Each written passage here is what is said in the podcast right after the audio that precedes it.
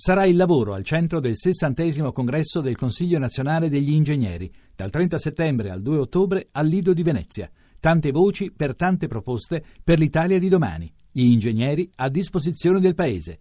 Tuttoingegnere.it Voci del mattino.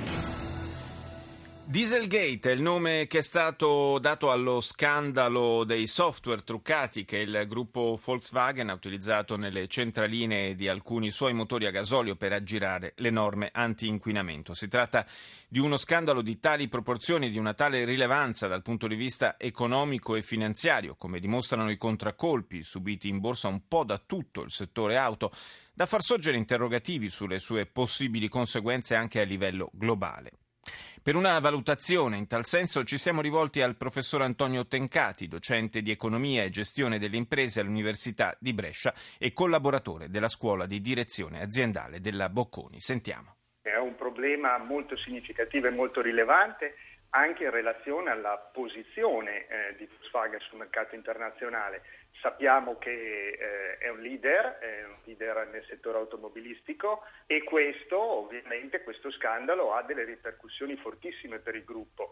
Qua si parla di perdite miliardarie per il gruppo Volkswagen. Molte aziende rischierebbero di andare gambe all'aria con eh, delle perdite di questo tipo. Rischia il, la tenuta futura del gruppo? Non credo che si possa parlare eh, di eh, fallimento di Volkswagen. È chiaro però che si tratta di una crisi pesante, perché eh, eh vorrei fare una considerazione di ordine strategico. Eh, il successo delle imprese dipende dal consenso e dalla fiducia che riescono a creare presso i diversi pubblici di riferimento, quelli che vengono chiamati gli stakeholder, i portatori di interesse. Beh, è chiaro che in questo caso il capitale reputazionale di Volkswagen è stato fortemente e pesantemente danneggiato. Ci siamo eh, trovati di fronte a un caso che nemmeno pensavamo fosse possibile. Ecco perché questo caso ha una valenza più ampia per il sistema europeo. Proprio per il ruolo di leader eh, che ha in Europa il gruppo Volkswagen, eh, è possibile ipotizzare che questa crisi abbia delle ripercussioni anche sulla ripresa economica generale dell'Europa? Credo piuttosto difficile fare una valutazione dal punto di vista dei numeri, però bisogna tenere conto di alcune tendenze. Uh, in questa fase, in, in, questi trimestri, il settore auto stava contribuendo in maniera significativa alla ripresa europea, in particolar modo questo si vede anche per quanto riguarda il contesto italiano. Uh, la Germania uh, funziona da locomotiva di questa, di questa ripresa, è chiaro che l'impatto può essere molto significativo e molto importante. Pensiamo poi alle implicazioni dal punto di vista del sistema industriale, perché il caso Volkswagen poi ha degli impatti su tutto il sistema di subfornitura e questo vale ad esempio anche per la realtà italiana.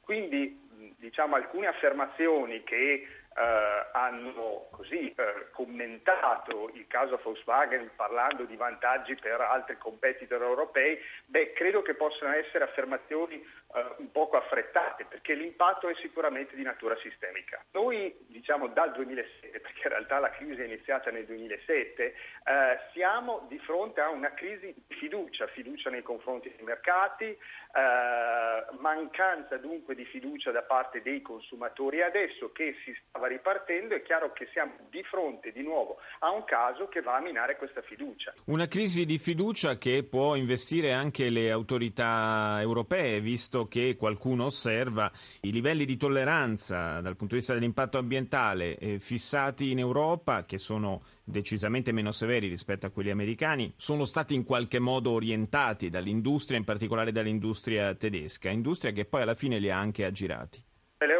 si è sempre contraddistinta per una leadership sulle tematiche ambientali. Eh, pensiamo ad esempio a tutto il tema legato alle emissioni di CO2 e di anidride carbonica. Adesso stiamo andando verso la conferenza di Parigi proprio per discutere il dopo Kyoto. Per la prima volta sembra che ci siano possibilità di un vero accordo globale. Ebbene, dove l'Europa vantava una propria leadership, siamo invece di fronte a una situazione di crisi. È sicuramente un tema più ampio, cioè di serietà e di credibilità delle politiche ambientali europee, delle scelte europee e quindi delle politiche industriali europee. Ecco perché il tema è così scottante e così importante.